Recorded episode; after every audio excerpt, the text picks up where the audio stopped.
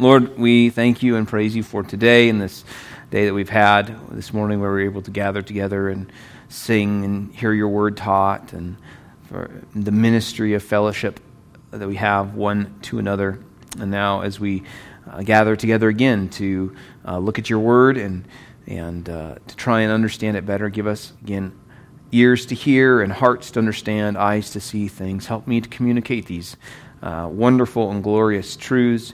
Give us a greater hunger for your word. We pray this in Jesus' name. Amen. All right, so we are going to try and finish the book of Isaiah tonight. Uh, you'll remember last week we, we just started into it. We got through the first 12 chapters. Uh, and a lot of that, of course, we spend a lot of time on introduction and just talking about some of the themes and the historical setting of the book and things like that. So tonight, my focus is really just to walk from chapter 13 through the end of the book. And I was thinking about it again, like, there's a lot of information that we're going to try and cover. So if you can come away with one or two things, then maybe that will have been a success. Um, and the way that I want to do this again, I think this is helpful for me. I hope it's helpful for you. But by just trying to walk through it and just pointing out specific verses, and I'll just make the reference to the verse, and I'm kind of summarizing, trying to summarize passages down and point out this is the most important verse in that section, then maybe that will help you see the larger picture, right? Uh, you know, if you get, sometimes you get lost, I can't see the forest for the trees. Well, hopefully I can point out specific trees that will help you see the forest if that makes sense. Okay, so that's kind of the the the goal for tonight. Um, so last time we looked at the first twelve chapters, and and uh, I gave you the whole outline of the book. Uh, if I was going to go back, like I outlined it differently this time than I did last time. If I were to go through it again, I'd probably outline it differently again. Right? You just see things see things differently. So the outline is quite uh, fallible. Uh, but hopefully it'll again just kind of give you some some bearings. But first 12 chapters, chapters 1 through 5 detailed for us if you remember judgment against Israel and against Jerusalem.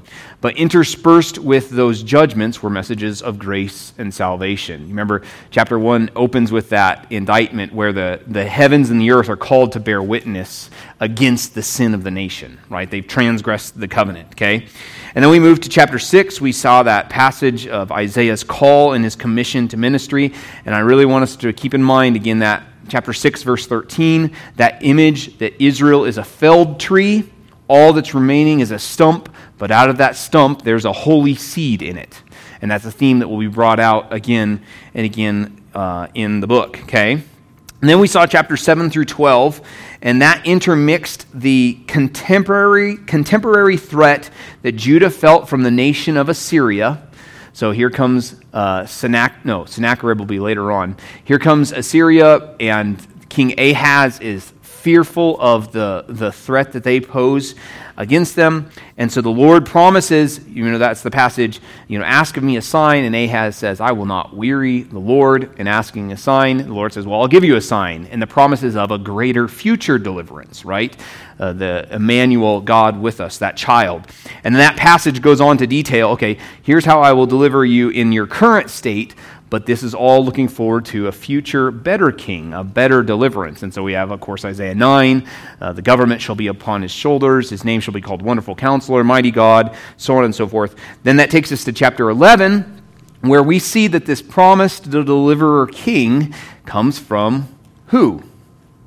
The stump of Jesse, the father of David. And out of that shall come a, a, a little shoot of life, and then that will grow into a branch. And then it talks about that king's reign. And then it concludes in chapter 12 with a song. Right? So here's this song of praise. This is what God has done, and, it, and so we are, we are left with that. Okay? The other thing that we talked about were just some of the themes in the book. You remember the most prominent theme is the book of that of salvation. I think it was at 55 some odd times salvation or saved or some uh, version of that word is used. Isaiah's name, you'll remember, even contributes to this theme because it means Yahweh saves. Right? So this really could be understood as the central theme of the book. So, chapters 1 through 39, we said the book can really be split into two two sections, 1 through 39 and 40 through 66. So we are in the first half of the book, and this is all coming judgment. So we've looked at the first 12 chapters. We pick up in chapter 13, and we now look at oracles against the nations, okay? And what these oracles do is they show Yahweh's rule not over just Israel, but, but over all the nations. So if you're a faithful Jew living in that land, you hear the promises of judgment against these other nations, and of course, you understand that ultimately you will be vindicated because Yahweh will be vindicated as He uh, overthrows these nations, even as they are used as instruments of judgment against you in that current time. Okay? So, chapter 13 gives us a, sh- uh, a shift to a vision of Babylon. And this is interesting because Babylon's not the world power at this time. Right? Who's the world power? The Assyrians, right? So they're about to be overthrown by Babylon. And this looks past even beyond Babylon, but ultimately to Babylon's fall at the hands of the Medes and Persians. So we're several hundred years in the future. Uh, you see, chapter 13, verse 6, this coming judgment through Babylon is described as the day of the Lord. Remember, that's always the, a terrible day of judgment. Whenever you see the day of the Lord in Scripture, that's what it is. Uh, you see verses 7 through 16 in chapter 13. It describes what this day of the Lord will be like and what people will feel and experience in this judgment. But we see here that the nations that the Lord uses as instruments of judgment will be judged. So you see in verses 17 through 20 of chapter 13 there that the judgment that the Lord brings against Babylon through the Medes and Persians will make Babylon like Sodom and Gomorrah. Right? So they're, they're utterly destroyed. Then we get to chapter 14, and we see after this judgment on Babylon, the Lord will again have compassion on Jacob.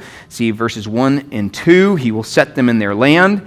And this restoration leads the rest of chapter 14, where Israel is singing a song. And it's a taunt over the fall of Babylon. Okay? Then, as we get to chapter 14, verse 25, we see again a shift. Uh, Assyria is now in focus, okay? And, and Assyria, we've already seen some language of judgment against them going back to chapter 10, but here they are focused on again. They, we see verse 25 Assyria will be trampled underfoot. Then you get to verses 28 through 32 of chapter 14. You see Philistia. Okay, that's the Philistines. Just remember Goliath. Um, look at uh, verse 29a. They are not to rejoice that their oppressor has been defeated, for an even worse enemy will arise from that which is cut down. You see that in the second half of verse 29. Uh, Moab is chapter 15 through 16, 13. We see Moab will be laid to waste, they will be undone. The judgment that falls on them, and this is interesting, look at verses 2 through 4. What it's going to do is it's going to lead uh, them to a lamentation. The cities are, are, are judged, so the people are lamenting. And then in verse 9, what it says is that those who have escaped that initial judgment, a lion awaits for them. So there's like a greater judgment still to come than, than even the first one. Then look at the first part of chapter 16, verses 1 through 4. What, what is pictured here is that those who are judged in Moab go to Zion looking for help. Well, what's Zion? Jerusalem, Israel, right? That's where Yahweh is, okay? And here's the, here's the point the answer that seems to be given to Moab is that Israel's strength, the help of Israel, is found in their relationship with Yahweh, and even more specifically here, the promises made to David. If you look at like uh, chapter 14 or uh, chapter 16, verse 4, let the outcasts of Moab sojourn among you, be a shelter to, the, to, them from the destroyer. When the oppressor is no more and destruction has ceased, and he who tramples underfoot has vanished from the land, verse 5 then a throne will be established in steadfast love and on it will sit in faithfulness in the tent of david one who judges and seeks justice and is swift to do righteousness. So isn't it fascinating that in the middle of a judgment against moab here's a promise about the king that will sit on the throne after david right? So even the nations are to see the hope of israel is bound up in this promise made to david right? And that's your hope moab right? So that's kind of what, what he's telling them to do. Uh, so here's what Moab should do, right? They should become worshipers of Yahweh. They should believe the promises about the descendant of David promised here, chapter 16, verse 4. Um, so all the hope of Israel, all the hope of Moab, and I think we can extend that even further out, all the hope of all the nations is ultimately in this Davidic king, which we will see later on in the book. Okay? Then we get to chapter 17 and we get to Syria and its capital of Damascus. There in view. Um, in here, it talks about Ephraim. Whenever in the prophets you see Ephraim, you think about the northern kingdom of Israel. That's kind of, you could say, code word. And the reason for that is because Ephraim, remember, was one of the tribes. Joseph had two sons, Ephraim and Manasseh, because he got the double portion. And Ephraim, in that territory, is located Samaria, which was the capital city of that northern kingdom. So the point in this in these verses here when it talks about the glory of Ephraim, it's talking about Samaria and its fall and demise. And so what what chapter 17 is saying is that um, for Syria, that is focused on in judgment here, in their day of judgment, Ephraim, the capital of Samaria, Israel, will not be any help to Syria because they had made some alliances together. Okay? Um, so, verse 3, why is that? Well, because Ephraim, the northern kingdom, they're going to face judgment as well. How can they come in and rescue when they're in judgment as well? Um, Look at verses 7 through 9. The day of the Lord, again, here's that language, will force these nations to look to the Holy One of Israel. So they're not going to be able to look to their idols or to their altars, the things that they have made. Why? Because they're all destroyed. They can't deliver you. Then we get to chapter 18, and we see Cush, or Isaiah, Isaiah calls it the land beyond Cush, the land of whirring, whirring wings. Uh, so this is probably referencing Ethiopia or what we would know as, as modern day Ethiopia. Chapter 19 is Egypt, verses 1 through 15. We see in verse 2 judgment from in Egypt will come from within. They will fight against each other. Look at verses 5 through 7. The Nile, which they worshiped, okay, that's a source of life for them. It was a god. It will be dried up. Uh, verses 8 through 10, the production of the nation will go away. Uh, and then verses 11 through 15, the wise counselors will be shown to be fools. That made me think about, remember when Moses goes before Pharaoh at first and does these things, and here comes all the magician and the wise men, and they can replicate them to a degree. Well, ultimately, they're showed to not be wise and good counselors. And here again, in this day of judgment, same thing kind of seems to be happening. Okay? Uh, then look at verses 19 through 21. Just like with Moab, right, there's hope found in the descendant of David, so the same thing with, with Egypt as well, okay? Um, Assyria also will be blessed. Uh, look at verse 25. Uh, on this day, what the Lord says about these nations, and, and notice these, these, this change of language. He calls them my people, the work of my hands, my inheritance.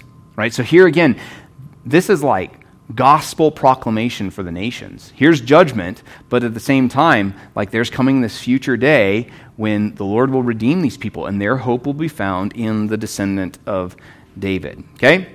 Chapter 20, uh, Isaiah. Remember, prophets have really terrible jobs sometimes. So Isaiah, for three years, walks naked, right? Wow. That is that worse than laying on your side for 490 days like Ezekiel and eating your food over cow's dung? I don't, I don't know. That's, that's pretty bad. Um, but what he's doing, he walks naked for three years. What this is doing is picturing how the exiles of Egypt and Cush will be led away by the Assyrians. That is naked, right? So there, it, it's the idea of shame and disgrace, and your bare bottoms will be exposed. Is kind of the, the point, okay? Um, and then we get to chapter 21, and again we see this oracle concerning Babylon. Again, uh, the fall of Babylon here is described by a watchman in a tower who sees horsemen coming in pairs. Look at verses 8 and 9. This watchman then announces, Fallen, fallen is Babylon. Okay? So he sees this coming judgment. And then we get to chapter 22. Okay? So we have all these judgments against nations, and then we get to a judgment against Jerusalem. Um, I think that the reason that he places the judgment of Jerusalem in the middle is uh, in the middle of all these other nations in judgment is to show Jerusalem isn't really any different. They're like all the other nations in their sin and in their judgment as well. Okay? Um, look at verses 8 through 10 of chapter 22. In the day of judgment, they can count their losses, but look at verse 11. They don't look to the Lord their Maker who planned it all long ago right? So again, even in, in judgment, they're not repenting. Chapter 23 kind of rounds out, if you would, the nation specific judgments, and it looks at Tyre and Sidon. Um, and then we get to chapter 24, and we see this uh, universal judgment uh, for the whole earth. So look at 24, verse 1. Behold, the Lord will empty the earth and make it desolate, and he will twist its surface and scatter its inhabitants. So this is like the, the universal day of the Lord. This is the, the worst day of judgment that Scripture would, would bring about. So then we get to verse 23 in chapter 24, and we see that this day of the Lord uh, will bring about the rule and reign of the Lord of hosts. 24 23. Then the moon will be confounded, and the sun ashamed, for the Lord of hosts reigns on Mount Zion and in Jerusalem, and his glory will be before his elders. So then we get to chapter 25, and this leads to another song of rejoicing, like we had in chapter 12. Remember all those judgments and promises of a future king in chapters 1 through 11 leads to a song. So it seems kind of the same pattern happens here judgment, judgment, judgment. Ultimately, the Lord reigns. Song. So 25, verse 1 O Lord, you are my God. I will exalt you. I will praise your name, for you have done wonderful things. Plans formed of old, faithful, and sure. The revealed plans and purposes of God lead to a song. Which, again, like, and it's true even in our lives, as we see Scripture and we see uh, what God has ordained for to happen, right? We, we praise him for it. So that should happen here uh, in the initial readers of Isaiah, just as it is for us. Okay, so 24 23 talks about the mountain on which the Lord of hosts is reigning. And then we see 25, verse 6 on this mountain, a great feast will take place. Okay, uh, you can draw comparisons elsewhere in Scripture. Perhaps this is that uh, in Revelation, like the marriage supper of the Lamb or something like that, okay? It's being spoken of here. Then you look at 25, verse 8, and there is a New Testament passage that reveals much of this same promise in Revelation chapter 21, verse 4, right? Swallow up death forever. The Lord God will wipe away tears from all faces, and the reproach of his people he will take away from all the earth, for the Lord has spoken. Okay? Very similar language. I think Isaiah and John are seeing the same thing. Okay? Um, then it seems what the rest of chapter 25 is doing, or the whole of it, is describing the universal implications of the reign of the Lord. And then we get to chapter 26, I think what is happening is that it is speaking of the changed hearts of the Jews during this time. I think is what he's what he's referencing here. Okay, so we get to chapter 26, verse 1. It says, "In the land of Judah, this song will be sung." We have a strong city. He sets up salvation as walls and bulwarks. So it's like Jerusalem and Judah in this day finally recognize Yahweh for who he truly is, and they worship him for it. Because that's been the problem all along, right? Even go back to those judgment chapters before. You count your losses, but you don't look to the Holy One of Israel who planned it long ago. Well, in this future day, they will. They'll recognize Yahweh has put them where they are and has uh, built up the walls of the city. Okay? And so, chapter 26 goes on. It's a song, and it's showing a people whose heart is fully set on the Lord, who see the Lord as their strength and salvation. So, 26 8, you hear this. They declare, Your name and remembrance are the desire of our soul. What a change, right? This is a work that God has brought about where a people that did not say that now do. Okay? Verse 13, they recognize the Lord as their true king. Verse 15 of chapter 26, the Lord has enlarged the borders of the nations, of the nation. Uh, this was the goal of Israel's kings, right? That they're expanding Israel's territory. Remember, Israel is the new Adam planted in the sort of Garden of Eden, and as Adam's job was to expound the boundaries of the garden. So Israel's job was to expound or expand the boundaries of the garden. Well, here that's actually happening, right? That uh, those boundaries are being enlarged. But then we get to the end of chapter 26 and into chapter 27, starting verse like 20, we see a day of fury, right? Leviathan will be punished and slain in 27 1. I think maybe what is happening here is a similar sequence to what we saw in Ezekiel 38 and 39 with Gog coming up against Israel. Perhaps we're seeing like a kingdom and then this final destruction of those who would come up against Israel. Um, that's, that seems like that might be what's happening, but I'm not going to stake my life on it. Okay? Then we get to 27 2, and we see this final deliverance leads to Israel now being a pleasant vineyard. Well, this is contrasted with chapter 5. Remember, they're a faithless vineyard. Went and planted it, and all the grapes were wild. They were useless. And so I had to destroy it. Well, now we see this vineyard is no longer unpleasant, but look at verse 6. It's a vineyard with fruit, and it's filling the whole world right? It's, it's actually profitable and it's advancing. Um, and then in verse 7, 20, so this is 27 7, um, Isaiah seems to make a shift all the way down through verse 13, where he's talking about the exile that is going to be coming. And there's a cleansing of the nation through the exile, okay? And I think that fits because moving into chapter 28, that's what he talks about, is the coming exile on the land, okay? So then we get to chapters 28 through 39 now. This is the next uh, section. And there are many subjects here, or uh, subjects or themes here. But in short, and I think I put this in your notes, there's the fall of Samaria to the Assyrians uh, that is predicted. There's the future fall of Jerusalem. There's a warning to contemporary Judah not to make an alliance with Egypt, thereby putting their trust in Egypt rather than the Lord. And then there's the repeated reassurances of restoration and flourishing for the people, a time they will be ruled by a righteous king and truly love the Lord. Okay? Um, just before we move on to the next section, were there questions or confusing things in the last portion that we covered?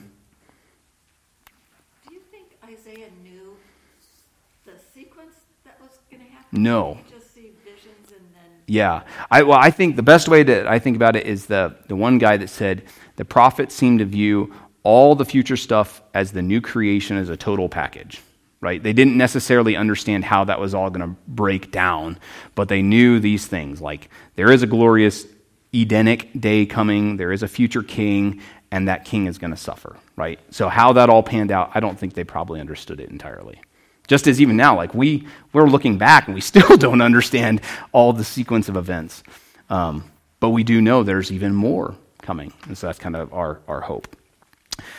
Uh, chapters 28 through 39. Ugh, this is going to be like Isaiah 3 part. That's not my, my plan, but we'll try and get through this, okay? Um, so, chapter 28 again starts with words of judgment on Ephraim, that's the northern tribes. Um, this here we see again the proud crown of Ephraim is, a, is going to fall. It's going to talk about it being trampled. Um, look at verses 5 and 6. The Lord will ultimately be Ephraim's crown of glory. So it's not a city, but it's the Lord himself. So here there's a hope for the future. But verse 11, this is all speaking of exile and judgment. The Lord will speak to them through people of a strange lips, so through another nation, right? And again, we understand it's the Assyrians that will come in and carry off the northern tribes of Israel. Then chapter 29 and chapter 28, they both begin with that word awe, which is woe and woes are always judgment. So think about Jesus' woes to the scribes and Pharisees. Same kind of thing happening here. Um, chapter 30, there is also a woe that is, that is uh, spoken of there. Chapter 29 is looking at Jerusalem. Um, so it seems like in chapter 28, the Lord is looking at the capital city of Israel, Samaria. Chapter 29, he's looking at the capital city of Jerusalem. Um, if you look at this at these uh, verses, you'll see this these phrases like this repeated: "I will distress," "I will encamp," "I will besiege." So the Lord is saying, "I'm bringing judgment against Jerusalem." Uh, look at twenty nine nine. You remember Isaiah's commission was to uh, to preach, and it was to harden hearts and to blind eyes, lest the people turn and hear and repent. Well, we see in twenty nine nine that's happening. Right, hearts are hardened, eyes are blind. Uh, look, astonish yourselves and be astonished, blind yourselves and be blind, be drunk but not with wine, stagger but not with strong drink, right? The Lord is, is doing this, this work of judgment. Uh, we see in 29:13 Jerusalem's problem is hypocritical worship. So verse 14 says the Lord will confound their wise. Uh, verse 16 says he has the right to do this, this judgment. And then verses 22 through 24 say that ultimately this judgment will bring about a cleansing. That's the, the purpose of it. Chapters 30 through 31 are the Lord's pronouncements of woe against Judah for seeking to make an alliance with Egypt. The problem here was that, that Judah is looking to another nation to be their deliverer. Well, who are they to trust? The Lord. He's their deliverer, He's their salvation. Don't go looking to Egypt. Um, look at chapter 30, verse 7. And you can see how the Lord views Egypt's help, right? He calls them Egypt's help, help is worthless and empty. So don't trust them. Um, then jump ahead to chapter 32. And here we see the reign of a righteous king. Verse 1 Behold, a king will reign in righteousness, and princes will rule in justice. Okay? So, under this king's reign, what's going to happen? Eyes are going to be open not closed. So you used to have that contrast with what we saw in chapter 29. They will hear and understand. Basically, what you see in verses 9 through 20 is that all the problems and issues of the nation will be reversed, but this isn't going to happen without judgment first. So that must, that again, that's that cleansing app. Uh, cleansing that will happen. Then we see chapter 33. We, we see the destroyer. Um, and this destroyer will be destroyed. So here I think this is drawing that comparison like we saw in chapter 10, where the Lord says of Assyria, uh, should the axe boast over him who wielded it? Right? And the idea is Assyria is the axe and the Lord is wielding it. So here the same thing in chapter 33. Why you destroy your nation that's being brought against Jerusalem? Why are you going to be proud or boast um, over what you have done? Uh, 3310 shows the Lord is exalted in judgment. So 3314 leads the people to correctly ask, Who among us can dwell with a consuming fire? Who among us can dwell with everlasting burnings? Right? So they, they come to see that the Lord is bringing this against them. So then that leads to verses 15 and 16. So who can, who can dwell? Well, the answer is the righteous verses 15 and 16. Verse 17 of chapter 33, the righteous will see the Lord. And then verses 18, 20, 18 through 24 describe this transformed kingdom. They're the ones who will enter it. Who can dwell in the presence of the Lord? Righteous people. Again, this, this is, uh, we go back to this same theme. Israel had the blessing of having Yahweh dwell in their midst as they were righteous, as they obeyed the, the Lord. Well, when they don't, right, judgment comes. So here again, it seems the same thing. Who can dwell in the presence of the Lord? Well, the presence of the Lord will be in the kingdom, in his new creation. He will dwell on Zion. Who's going to be there? Righteous people, okay? I think it's kind of what, what we're seeing here. So that gets us to chapter 34. And here the nations are invited to see what Yahweh has done. So verses 2 through 17, he's saying, Look at the destruction I have brought and then, chapter 35, verses 1 through 10, he's saying, Look at the glorious restoration that I have brought about. I, do, I love, Isaiah does this a number of times, where he's inviting people to look at what God has done, right? That's the, like what Pastor Jess was saying this morning in that the comment about missions, right? There's one reason for global missions, the glory of God. There is in Isaiah, he's saying, uh, all the nations and the peoples of the world, what will they do? They will come and assemble to see what God has done right? Um, I think if I had a, I probably shouldn't go off my notes, but I will for a moment. Uh, if I have a one nit to pick with sometimes uh, people that, and, and I'm, I'm premillennial in my eschatology, but they, we can often become Israel focused, and we see Israel as the main emphasis in Scripture, and that's not the case. God's glory is. And what he does to them just says, not how great Israel, how great God is, right? And so I think the same thing here. He's inviting him in chapter 35, look what I have done. And that is, that leads us uh, to worship. Okay.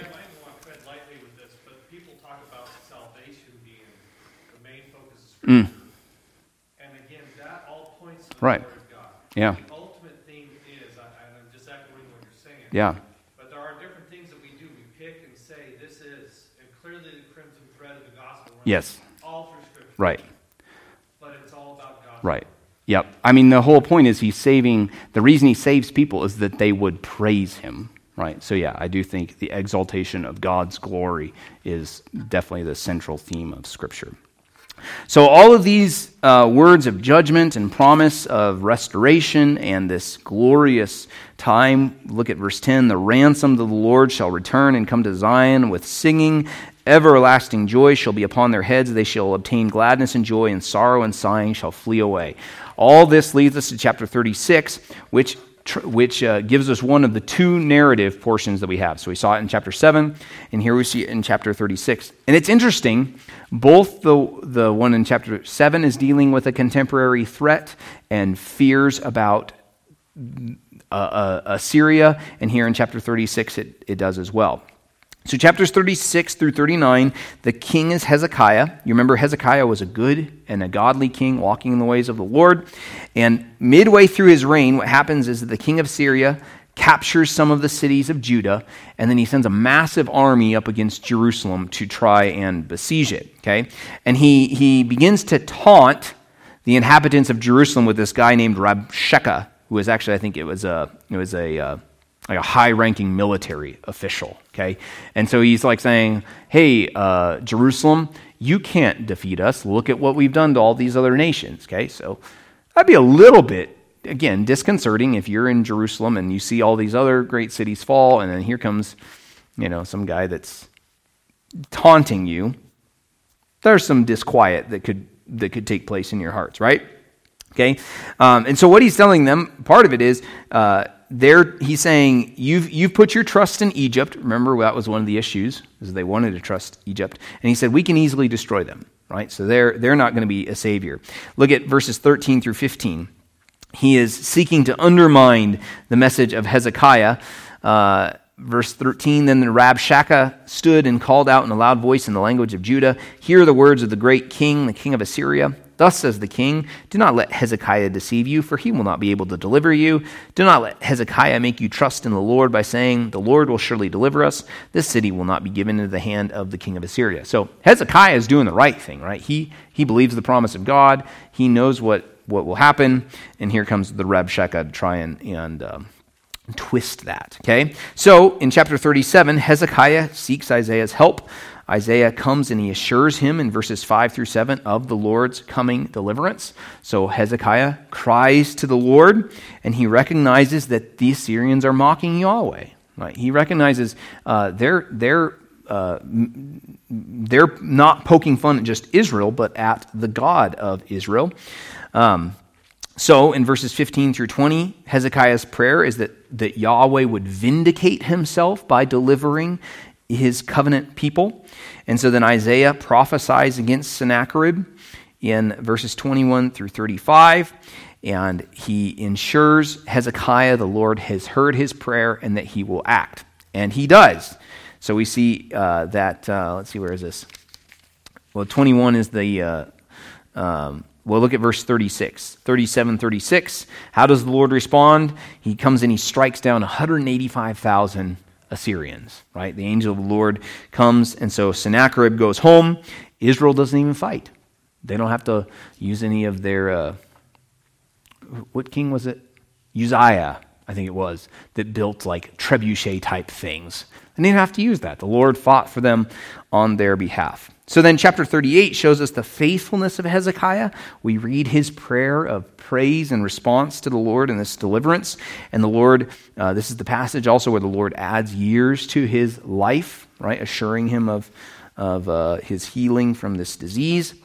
And then in chapter 39 shows us the foolishness, though, of Hezekiah as he shows off to the Babylonians his great wealth. Here comes this envoy from Babylon, and Hezekiah's like, hey, look, I have a lot of gold and treasures, and come see my storehouse. And then Isaiah comes in and says, uh, yeah, the Babylonians, they will carry off the treasures and wealth of, of Israel. And Hezekiah's response is like, well, at least it won't be in my day, right? So that's, that seems to be his, his response. 39 6 uh, serves as that prophecy. Behold, the days are coming when all that is in your house and that which your fathers have stored up till this day shall be carried to Babylon. Nothing shall be left, says the Lord. Okay, remember that happens in those deportations that we see, like in Jeremiah's context and Ezekiel's context. Okay, so that's the first half of the book. And it stops there. And then we get to chapters 40 through 66, the last half, well, yeah, half of the book or so less than half. And these chapters I've entitled Grace and Salvation, okay? And what these chapters do is they zoom us forward in time, okay? So you have in Isaiah's prophecy here a big length of time, and we understand them all generally to be post exile. Okay, so remember, in the history of the nation of Israel, what we will see is that after the deportations from Jerusalem, they're in exile for a period of 70 years, and then they are brought back by Cyrus. Cyrus is the king that makes the decree and allows the Jews to go back to the land. And so Isaiah is going to prophesy about that in chapter 45. Okay, so in Isaiah's time, though, it's not for another hundred years or so that Judah is going to fall. And so he sees past all of this. But these oracles, these prophecies, are not just dealing with the return of the Jews to the land in the next couple hundred years, but rather it's a greater exile. And this is where we understand that the whole of humanity has been in exile from the garden, right? Again, God's design was that we would live in his presence in the garden, and sin has exiled us from that. So these are looking forward to a day when we will be a we will be uh, there will be a return to the garden, right? And we will again be dwelling in the presence of God. Um, so these chapters give us not only hope for that, but also detail how that will happen and what it will be like. Okay. Um, so Jim Hamilton he made this statement. I think I put it in your notes, but he said the physical return to the land that began in 539 BC may end the exile from the land began in 70, began, begun in 721 and carried through 586. But until Yahweh returns to Zion in glory, the exile from Eden begun in Genesis 3 continues. Isaiah's prophecy seems to present the physical return from exile to the land as coterminous with the return of Yahweh to Zion in glory. So basically, what he's saying is that the Jews should not view the future return to the land as the kingdom.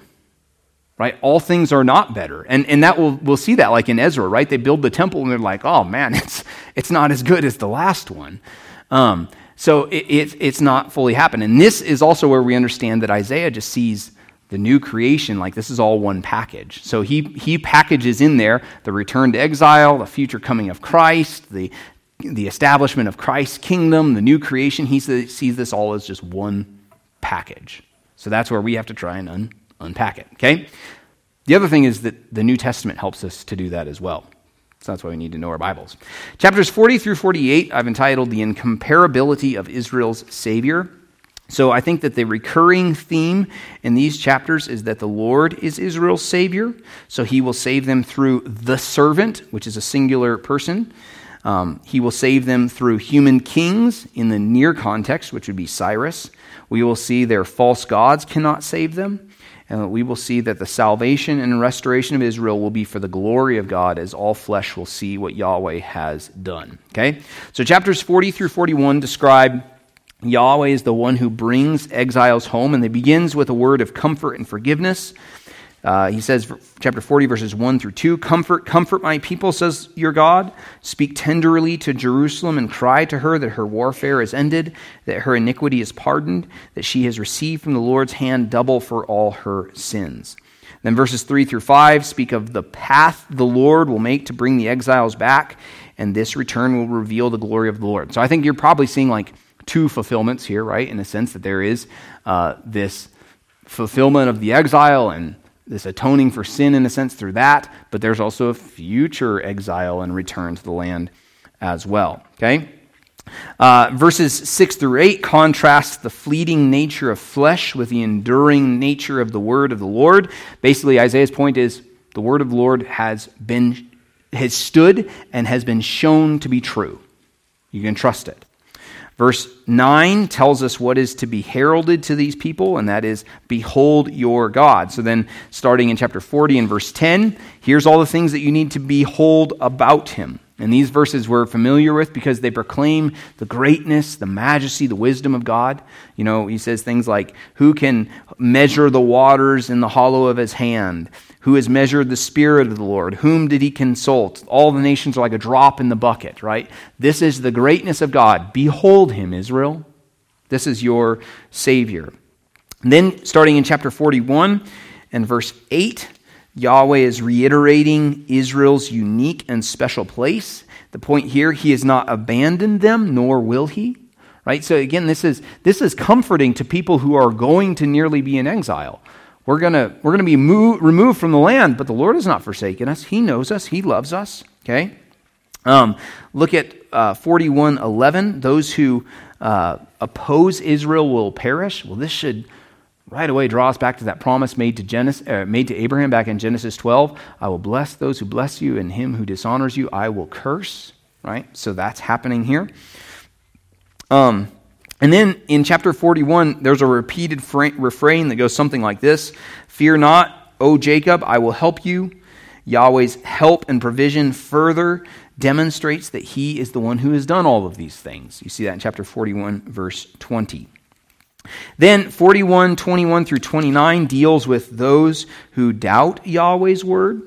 They perhaps doubt the promises of judgment or they doubt the promises of restoration after judgment. And so, either way, we see like uh, uh Yahweh then deal with their idols, and he's saying, uh, Your idols can't predict the future.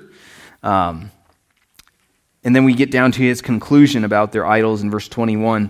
These idols are a delusion, right? And their worshippers are a delusion as well. Then we get to chapter 42, and we get the first of the servant passages that there are um, in chapter 42, 49, 50, and 52, 53. Um, and in I, Isaiah speaks of, of two servants. One as the nation of Israel was the servant of the Lord and then this future coming Redeemer, who we understand to be Jesus, is also the servant of the Lord. So the first one is the individual, verses 1 through 4. Israel, we will see, is Yahweh's servant, and they have failed in their task. But this future coming servant, he will not fail.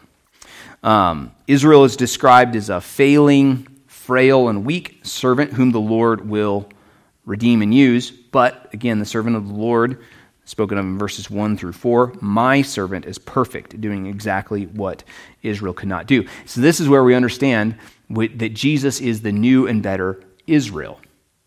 Just as Adam, Adam was also a servant of the Lord, uh, and Jesus is the new and better Adam. Okay? So, chapter 42, verses 1 through 4, the better servant he is described as one upon whom the Spirit of the Lord will be. He will bring, bring about justice. He is a servant to the nations. He's gentle. That's that phrase. A, a bruised reed and a faintly burning wick he will not quench. He will not break. He's gentle.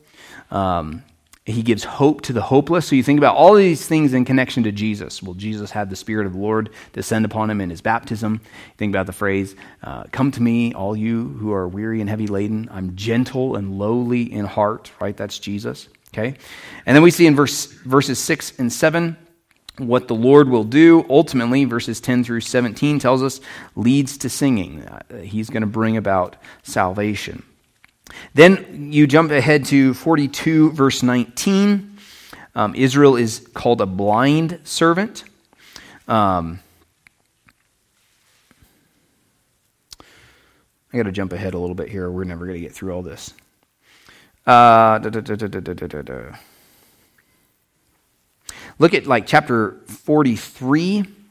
We see again all these indictments of Israel. Like verse 8 calls them blind and deaf. Um, in chapter 43, verses 22 through 24, their, their failures in worship, we see Yahweh forgiving their transgressions. And then let's go to um, chapter 44. Here you're seeing, again, there's this contrast that's being drawn between the greatness of the Lord and the foolishness of Israel's idols. Um, so here we see. Uh, like these questions Who is like me? Is there a God besides me? And then he goes on to detail the foolishness of their idols. Uh, and then get to chapter 44, verse 28. And this is important because it's introducing us to a specific person, Cyrus, who will fulfill Yahweh's purpose. So this is now directly looking ahead to the return of the Jews after that 70 year exile. Um, 45, verse 1 Thus says the Lord to his anointed, to Cyrus, whose right hand I have grasped, to subdue nations before him, and to loose the belts of kings, to open doors before him, that gates may not be closed. Then look ahead to verse 13. I have stirred him up in righteousness, and I will make all his ways level. He shall build my cities and city and set my exiles free, not for price or reward, says the Lord of hosts. So he's just going to do this. He's going to free the people under him. Okay? Then let's jump ahead to chapters 49 through 55. And this uh, I've entitled Comfort for a People Who Feel Forsaken. Okay? So chapters 40 through 48 seem to resound this theme of the greatness and the incomparability of Yahweh, especially compared to the idols. So these chapters seem to repeat this idea of comfort to people who feel forsaken. Right? They feel abandoned in, in judgment, but what we see is that salvation is coming, and then the servant of the Lord passages here seem to show the servant of the Lord is one who will also suffer and will actually be forsaken. He's the one that brings deliverance. Okay? 49 1 gets us into the next servant passage. Um, here we see that the, the servant's ministry is to all the nations. So, verse 1 says it's to the coastlands. Verse 6 says he's a light to the nations. Verse 2, he's given uh, weapons to carry out his task of ministry. Uh, it says he is Israel and Yahweh will be glorified in him. So here we understand again, Jesus is the new and better Israel. Verse 4, he labors and commits his cause to the Lord. Verses 5 through 6, he is called to ministry while he's in the womb, and his work is one of redemption and restoration, not only for Israel, but for the nations. So again, this theme all the nations will come and see the work of the servant. But then notice in verse 7 this servant will be deeply despised, he will be abhorred by the nation, but ultimately nations will bow before him, the chosen one. So again, this is that idea. Here's Israel, you feel despised. Well, the servant will be despised in order to be your Savior. Okay? Um, 49 14, this is where we get the sense of the nation of Israel. Uh, Zion feels that the Lord has forsaken me, the Lord has forgotten me, but the Lord's response is, How can a nursing mother forget her child? Neither will Yahweh forget the nation. Okay? Then we get to chapter 50. And in chapter 50, it begins to show us that the servant of the Lord, he will bear reproach and be forsaken. So, first of all, in chapter 50, there's these questions about uh, a certificate of divorce. And what the Lord is doing, he's, he's portraying Israel's rebellion as an unjustified divorce. Right? There is no certificate of divorce saying in Israel's day a, a husband could divorce his wife for any reason. He just had to write her a, a certificate of divorce saying the problem's not with you right? So, woman, you're, you're free to go. Well, here the Lord is asking, where's your certi- certificate of, of divorce, right? The point being, the fault is on the part of the nation, right? They've been unfaithful. They've been adulterous, okay? So then verses 4 through 9, we get to this third servant passage. Here we see in verse 4 that he has given a ministry of the word that sustains the weary. Verse 6, we see that he suffers greatly, but verse 5 tells us he doesn't waver in his obedience even as he's suffering. Okay? Verse 7 and 9, he is sustained by Yahweh, and his perfect obedience vindicates him. So no one can bring a charge against him, right? Nothing, he has done nothing wrong. Then, verse 10, this leads to a call uh, to respond and trust the Lord. Verse 10, to walk in his light, not in their light. Verse 11, there is uh, in chapter 51, verses 1 through 2, there's a call to remember that Israel is uh, nothing special apart from the Lord's grace, right? He has made them uh, into what they are. And then notice verse 3 the ministry of the servant of this era, it ushers in an Edenic age, right? So look at verse 3 For the Lord comforts Zion, he comforts all her waste places, and makes her wilderness like Eden, her desert like the garden of the Lord. This is where, again, again that whole idea of, the, of, Isaiah, of Isaiah seeing everything as a package, right? Well, we understand Jesus is the servant here, but we also know that Eden hasn't yet come. So but we do understand that it is the work of Jesus that will bring about that day. Okay, does that make sense? All right, let's we'll try and finish up here.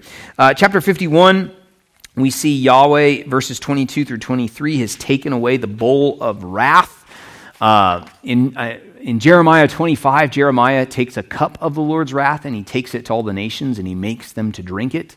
Well, now it's, that cup is taken away.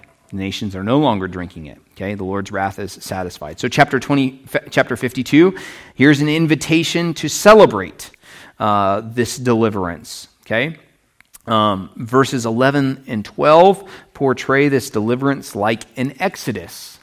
And so the people are, are the, you know, the, the, this final return to the new, new creation will be a greater exodus than the first exodus. Okay?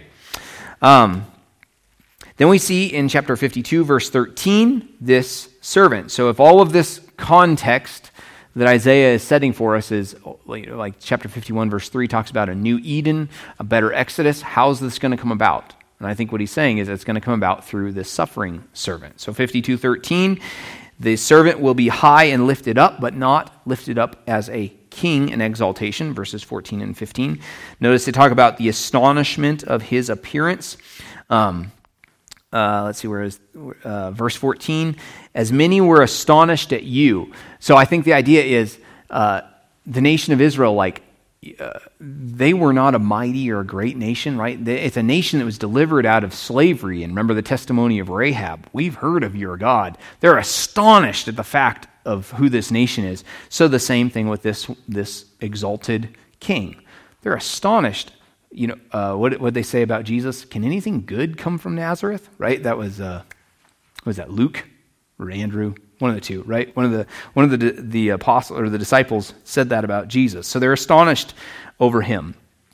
Um, and and then also notice in chapter fifty three, verse two, for he grew up before him like a young plant and like a root out of dry ground. Well, that should automatically take us back to chapter eleven, verse one, right? Remember there, the Israel out of that stump there's a holy seed, and then out of the stump of Jesse, the, the root of Jesse, there's a stump, and then here comes that root out of dry ground. Here comes that, that uh, shoot off of the elm tree, like we talked about last time, that can't ever kill. Um, so here is this, this, uh, this servant. Um, look at verses five, uh, 4 and 5. And I think I put this in your notes, but Stephen Dempster uh, connected this. These verses describe the servant here as being stricken and smitten and afflicted. He is considered an object of divine wrath. But then what Dempster says is this But he was not suffering for his own sake, he was suffering for the people laden with guilt. The sicknesses of the people, so vividly depicted in chapter 1, are now his. Yahweh strikes him for them, an obedient son for disobedient children. Okay, so that's what he's doing. He is suffering and dying for them. Verse chapter 53 verse 11 he unlike the nation of Israel is the righteous one. They are unrighteous but he is righteous and by his righteousness by his bearing iniquities he bears uh, he, he will make many others righteous. Okay? So remember at the end of chapter 11 into chapter 12 there's a song? So the same thing happens here. At the end of chapter 53 it leads us into a song um, and this song in chapter 54 talks about the covenant that the servant brings. Um, we see verse 5 rebellious Israel has been reunited with their Maker. Verses 9 and 10, they've entered into an eternal covenant of peace. Then that gets us to chapters 55, and the, the point is receive this salvation now. And these wonderful words come, everyone who thirsts, come to the waters right? As Christians, I think the, the immediate connection we should jump to is John 4, right? Jesus with the woman at Samaria. If you'd asked me for a drink, I would have given you living water, right? That would have satisfied your, your true spiritual thirst. Then notice also as well, verse 3, and this really, uh, I thought was really cool. So here's this, he's, he's saying, Look at what my servant has done. He's brought this wonderful eternal covenant of peace. Come and receive it. Come drink, and you don't have to pay anything. It doesn't cost you anything. But then he says in verse 3 Incline your ear and come to me. Hear that your soul may live, and I will make with you an everlasting covenant. My steadfast, sure love for David. So here he's drawing, uh, he's inviting us into a covenant Um, and the point in this verse is that the satisfaction that we are to find, I think, in coming to the waters and drinking, he's saying it's ultimately found in a Davidic king. And you are invited into the same kind of covenant as the Lord made with David. That, that covenant that he made with David, he said, My steadfast love is sure, I will not depart from you. That's the same kind of covenant we are invited into. I think that's the, the point that he's making there. Because all of this language is, I will make a covenant with you, or it could be better translated, a covenant for you. Right? So this isn't speaking about necessarily the, Davidic covenant, but the kind of covenant that we are invited into. All right, let's wrap it up. Chapters 56 through 66. You guys are troopers. This is long and hard, difficult, like stuff to try and get our, ourselves through, but you just got to plow through it. All right, so these final 10 chapters look forward to the full realization of the salvation that Yahweh will bring. And interspersed in these chapters are contemporary exhortations to do righteousness. So the point is, is th- this future glorious kingdom affects the way that you are to live now. Okay? So 56 verse 1 sets us up really with these, these commands uh, for Yahweh's day when he says, Keep justice and do righteousness. Well, why should we do that? For soon my salvation will come and my righteousness will be revealed. So this is the motivation, the reality of a coming salvation. Okay? Um, and not only do these chapters call for righteousness now, but they also juxtapose the unrighteousness of the nation currently with the righteousness that is coming. Okay? And, and there's lots of uh, passages in here dealing with foreigners as well. So it seems to be showing uh, foreigners who do what is right, who trust Yahweh, they will inherit the glorious kingdom before unrighteous Jews. Um, John Oswalt, and his Uh, commentary, I'm using his outline because he has a chiastic structure to it. Anytime you can find a chiasm, you got to use it. Like that's the best kind of, right? So that's the beginning and end are the same, the next section is the same. The middle is kind of the center point. It works way out. Psalm 25 is a chiasm. It's just, it's also a very cool word to say, okay? Uh, but it basically follows this foreign worshippers, ethical righteousness, a divine warrior, eschatological hope, and then it backs its way out. And you see those repeated themes again. Chapter 40, 56 foreigners are going to receive this glorious future salvation with that phrase, For my house shall be called a house of prayer for all peoples. Verses 7 and 8 The Lord gathers, the Lord God who gathers the outcasts of Israel declares, I will gather yet others to him beside those already gathered. Then we see in verse in 56 9 through 59:13 the unrighteous deeds of the nations so it talks about worthless leaders drunkenness idolaters and child sacrifice it talks about your righteousness in the sense of you're going through the motions it will not profit you chapter 57 verse 12 chapter 58 also talks about that and then chapter 59 verse 1 their sin is what keeps them from the lord and keeps him keeps the Lord from hearing them. Then we get to this divine warrior. I think it's already picked up in 59:14. It's an individual, a redeemer, and the point is is that the Lord will bring salvation himself. Then we get to chapter 60. It picks up again the promise made in 56:1. Um, the revealing of salvation and righteousness has come. So the, the instruction is arise, shine, for your light has come. You see, chapter 60, verses 4 through 14, the glory of the nations streaming in. So here again, like the nations, all the people are coming to see the glory of Yahweh, that see the things he has done. Verse 19 of chapter 60, the Lord is the light of the new creation. So here, this is makes us think about Revelation, right? There will be no sun or moon, for the Lord your God will be the light of the city.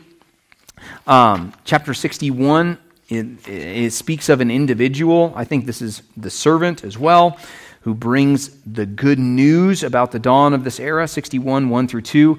Jesus, you'll remember, uh, reads this passage in the synagogue when he and applies it to himself.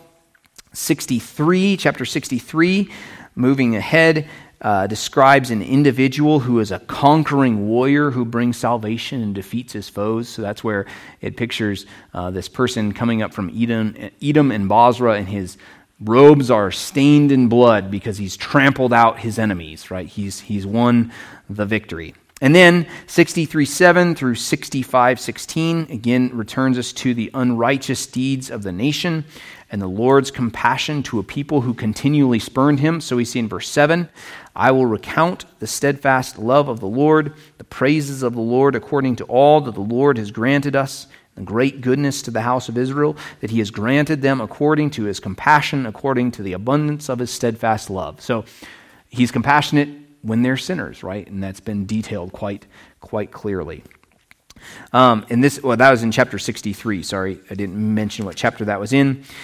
And then get to chapter 65, verses 17 through 25. It describes the new creation, a new heavens and earth. We see verse 20, life expectancy is rad- radically altered. Verse 25, animal relations are changed. The lion will lie down with the lamb, things like that. So here we are seeing a new Eden, just like we saw back in chapter 11, also talks about this. And then chapter 66 describes final salvation and judgment in the place of foreigners in this glorious new creation. We see eternal judgment described in like verses 15 and 16 and verse 24 right? So, like verse 24, they shall go out and look on the dead bodies of the men who have rebelled against me, for their worm shall not die, their fire shall not be, shall not be quenched, and they shall be in abhorrence to all flesh, right? So, this is like the lake of fire. We'd think about it in that in New Testament terms, okay? Um, but we see also in this chapter those who are humble and contrite in heart, who tremble at Yahweh's word, chapter 66, verse 2. They will be his servants. They will see his glory, and they will declare his glory among the nations. And even verse 21 some will serve as priests. So here's non Jews serving as priests in the new creation. And ultimately, verses 22 and 23 of chapter 66 all flesh will worship the Lord. And that concludes the book of Isaiah. And I, I, do think, as New Testament Christians, we should love the book of Isaiah because of how it reveals to us Jesus and ultimately how he will bring it. He is the one to bring about the completion, the, the new creation, the restoration of all things.